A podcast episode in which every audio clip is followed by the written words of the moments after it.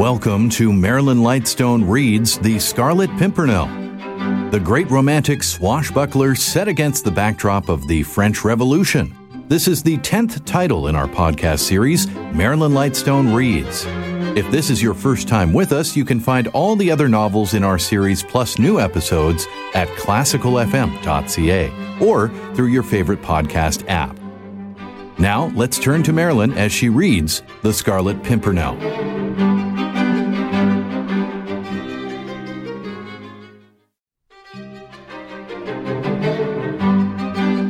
Welcome to Marilyn Lightstone Reads The Scarlet Pimpernel. The great romantic swashbuckler set against the backdrop of the French Revolution. This is the 10th title in our podcast series, Marilyn Lightstone Reads. If this is your first time with us, you can find all the other novels in our series plus new episodes at classicalfm.ca or through your favorite podcast app. Now, let's turn to Marilyn as she reads The Scarlet Pimpernel. Chapter 9. The Outrage. A beautiful starlit night had followed on the day of incessant rain. A cool, balmy, late summer's night, especially English in its suggestion of moisture and scent of wet earth and dripping leaves. The magnificent coach, drawn by four of the finest thoroughbreds in England, had driven off along the London road, with Sir Percy Blakeney in the box, holding the reins in his strong hands, and beside him Lady Blakeney, wrapped in costly furs. A 50-mile drive on a starlit summer's night. Marguerite had hailed the notion of it with delight. Sir Percy was an enthusiastic whip. His four thoroughbreds, which had been sent down to Dover a couple of days before, were just sufficiently fresh and restive to add zest to the expedition, and Marguerite revelled in anticipation of the few hours of solitude, with the soft night breeze fanning her cheeks, her thoughts wandering. She knew from old experience that Sir Percy would speak little, if at all. He had often driven her on his beautiful coach for hours at night, from point to point, without making more than one or two casual remarks upon the weather or the state of the roads. He was very fond of driving by night, and she had very quickly adopted his fancy as she sat next to him hour after hour, admiring the dexterous, certain way in which he handled the reins. She often wondered what went on in that slow going ahead of his. He never told her, and she had never cared to ask. At the Fisherman's Rest, Mr. Jellyband was going the round, putting out the lights. His bar customers had all gone, but upstairs, in the snug little bedrooms, Mr. Jellyband had quite a few important guests, the Comtesse de Tournay, with Suzanne and the Vicomte, and there were two more bedrooms ready for Sir Andrew Foulkes and Lord Antony Dewhurst, if the two young men should elect to honour the ancient hostelry and stay the night. For the moment, these two young gallants were comfortably installed in the coffee-room before the huge log fire, which, in spite of the mildness of the evening, had been allowed to burn merrily. "I say, Jelly, has everyone gone?" asked Lord Tony, as the worthy landlord still busied himself clearing away glasses and mugs. "Everyone, as you see, my lord." "And all your servants gone to bed?" "All except the boy on duty in the bar, and," added Mr. Jellyband with a laugh, "I expect he'll be asleep before long, the rascal." "Then we can talk here, undisturbed, for half an hour?" "Oh, at your service, my lord. I'll leave your candles on the dresser, and your rooms are quite ready. I sleep at the top of the house myself, but if your lordship will only call loudly enough, I dare say I shall hear." "All right, Jelly, and, as I say, put the lamp out. The fire'll give us all the light we need, and we don't want to attract the passer-by." "Oh, all right, my lord." Mr. Jellyband did as he was bid. He turned out the quaint old lamp that hung from the raftered ceiling and blew out all the candles. "Let's have a bottle of wine, Jelly," suggested Sir Andrew. "Oh, all right, sir." Jellyband went off to fetch the wine. The room now was quite dark, save for the circle of ruddy and fitful light formed by the brightly blazing logs on the hearth. "Is that all, gentlemen?" asked Jellyband, as he returned with a bottle of wine and a couple of glasses, which he placed on the table. "That'll do nicely, thanks, Jelly," said Lord Tony. "Good night, my lord. Good night, sir. Good night, Jelly." The two young men listened, whilst the heavy tread of Mr. Jellyband was heard echoing along the passage and staircase. Presently, even that sound died out, and the whole of the Fisherman's Rest seemed wrapped in sleep, save the two young men drinking in silence beside the hearth. For a while, no sound was heard, even in the coffee-room, save the ticking of the old grandfather's clock and the crackling of the burning wood. "All right again this time, folks?" asked Lord Antony at last. Sir Andrew had been dreaming, evidently, gazing into the fire, and seeing therein, no doubt, a pretty, piquant face with large brown eyes and a wealth of dark curls around a beautiful young forehead. "Yes," he said, still musing. "All right. No hitch?" "None." Lord Antony laughed pleasantly as he poured himself out another glass of wine. "I need not ask, I suppose, whether you found the journey pleasant this time." "Ha ha! No, friend, you need not ask," replied Sir Andrew gaily. "It was all right." "Then here's to her very good health," said jovial Lord Tony. "She's a bonny lass, though she is a French one. And here's to your courtship. May it flourish and prosper exceedingly." He drained his glass to the last drop, then joined his friend beside the hearth. "Well, you'll be doing the journey next, Tony, I expect," said Sir Andrew, rousing himself from his meditations. "You and Hastings, certainly, and I hope you may have as pleasant a task as I had, and as charming a travelling companion." "Oh, you have no idea, Tony." "No, I haven't," interrupted his friend pleasantly, "but I'll take your word for it. And now," he added, whilst a sudden earnestness crept over his jovial young face, "how about business?" The two young men drew their chairs closer together, and instinctively, though they were alone, their voices sank to a whisper. "I saw the Scarlet Pimpernel alone for a few moments in Calais," said Sir Andrew, "a day or two ago. He crossed over to England 2 days before we did. He had escorted the party all the way from Paris, dressed, you'll never credit it, as an old market woman, and driving, until they were safely out of the city, the covered cart under which the Comtesse de Tournay, Mademoiselle Suzanne, and the Vicomte lay concealed among the turnips and cabbages." They themselves, of course, never suspected who their driver was. He drove them right through a line of soldiery and a yelling mob who were screaming, "A bas les Aristos!" But the market cart got through along with some others, and the Scarlet Pimpernel, in shawl, petticoat, and hood, yelled, "A bas les Aristos!" louder than anybody. "Oh, faith!" added the young man, as his eyes glowed with enthusiasm for the beloved leader. "That man's a marvel. His cheek is preposterous, I vow, and that's what carries him through."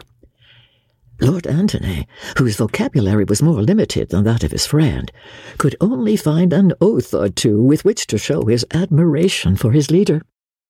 "He wants you and Hastings to meet him at Calais," said Sir Andrew, more quietly, "on the 2nd of next month.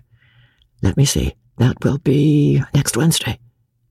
Yes, it is, of course, the case of the Comte de Tournay this time. A dangerous task for the Comte, whose escape from his chateau, after he had been declared a suspect by the Committee of Public Safety, was a masterpiece of the Scarlet Pimpernel's ingenuity, is now under sentence of death. It will be rare sport to get him out of France, and you will have a narrow escape if you get through at all. Saint-Just has actually gone to meet him. Of course, no one suspects Saint-Just as yet, but after that, to get them both out of the country, oh, i'faith, it will be a tough job, and tax even the ingenuity of our chief. I hope I may yet have orders to be of the party.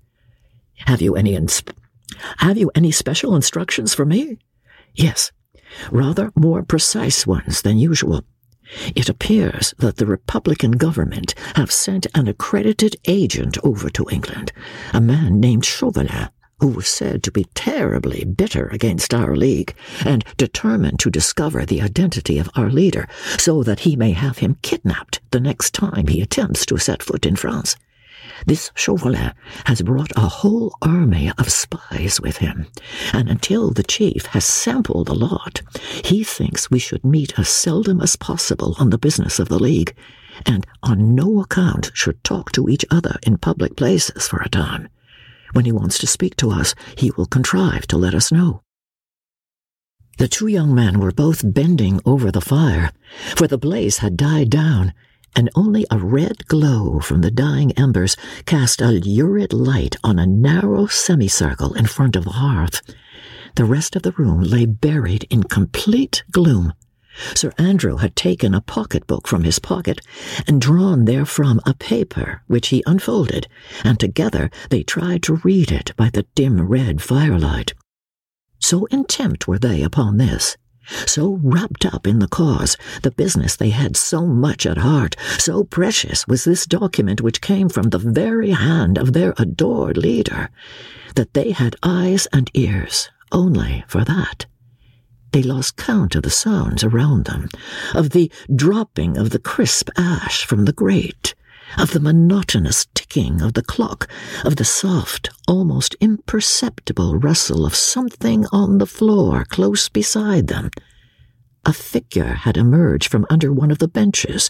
With snake-like, noiseless movements, it crept closer and closer to the two young men, not breathing, only gliding along the floor in the inky blackness of the room. "You are to read these instructions and commit them to memory," said Sir Andrew. "Then destroy them." He was about to replace the letter-case into his pocket when a tiny slip of paper fluttered from it and fell onto the floor. Lord Antony stooped and picked it up. "What's that?" he asked. "I don't know," replied Sir Andrew. "It dropped out of your pocket just now. It certainly does not seem to be with the other paper. Strange! I wonder how it got there. It is from the chief," he added, glancing at the paper. Both stooped to try and decipher this last tiny scrap of paper on which a few words had been hastily scrawled, when suddenly a slight noise attracted their attention, which seemed to come from the passage beyond. "What's that?" said both instinctively. Lord Antony crossed the room towards the door, which he threw open quickly and suddenly. At that very moment he received a stunning blow between the eyes, which threw him back violently into the room. Simultaneously, the crouching, snake-like figure in the gloom had jumped up and hurled itself from behind upon the unsuspecting Sir Andrew, felling him to the ground. All this occurred within the short space of 2 or 3 seconds, and before either Lord Antony or Sir Andrew had time or chance to utter a cry or to make the faintest struggle. They were each seized by 2 men. A muffler was quickly tied round the mouth of each, and they were pinioned to one another, back to back, their arms, hands, and legs securely fastened. One man had, in the meanwhile, quietly shut the door. He wore a mask, and now stood motionless while the others completed their work. "All safe, citoyen," said one of the men, as he took a final survey of the bonds which secured the 2 young men. "Good," replied the man at the door. "Now search their pockets, and give me all the papers you find." This was promptly and quietly done. The masked man, having taken possession of all the papers, listened for a moment or two if there were any sound within the fisherman's rest.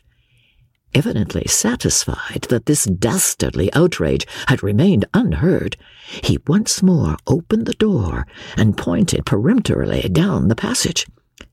The 4 men lifted Sir Andrew and Lord Antony from the ground, and as quietly, as noiselessly as they had come, they bore the 2 pinioned young gallants out of the inn and along the Dover Road into the gloom beyond. In the coffee-room, the masked leader of this daring attempt was quickly glancing through the stolen papers.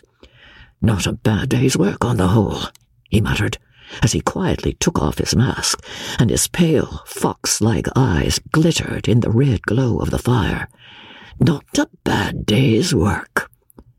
He opened one or two letters from Sir Andrew Foulkes' pocketbook, noted the tiny scrap of paper which the two young men had only just had time to read, but one letter, specially, signed Armand Saint-Just, seemed to give him strange satisfaction. "Armand Saint-Just, a traitor after all," he murmured.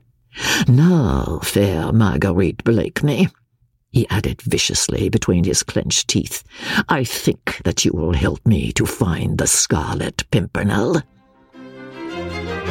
Thanks for listening to Marilyn Lightstone Reads The Scarlet Pimpernel. This episode was produced by Justin Eacock, executive producer Moses Nimer. This is the latest book in our podcast series, Marilyn Lightstone Reads. Other selections include Vanity Fair, Showboat, Anne of Green Gables, The Age of Innocence, Pride and Prejudice, and The Woman in White. You can also help support this podcast by recommending it to your friends and leaving a 5-star review in your preferred podcast store. And while you're there, look for a variety of other quality podcasts proudly presented by the Zoomer Podcast Network.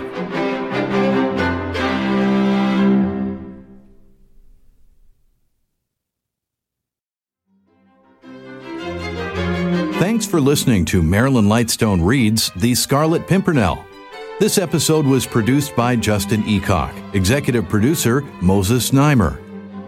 This is the latest book in our podcast series, Marilyn Lightstone Reads. Other selections include Vanity Fair, Showboat, Anne of Green Gables, The Age of Innocence, Pride and Prejudice, and The Woman in White. You can also help support this podcast by recommending it to your friends and leaving a 5-star review in your preferred podcast store. And while you're there, look for a variety of other quality podcasts proudly presented by the Zoomer Podcast Network.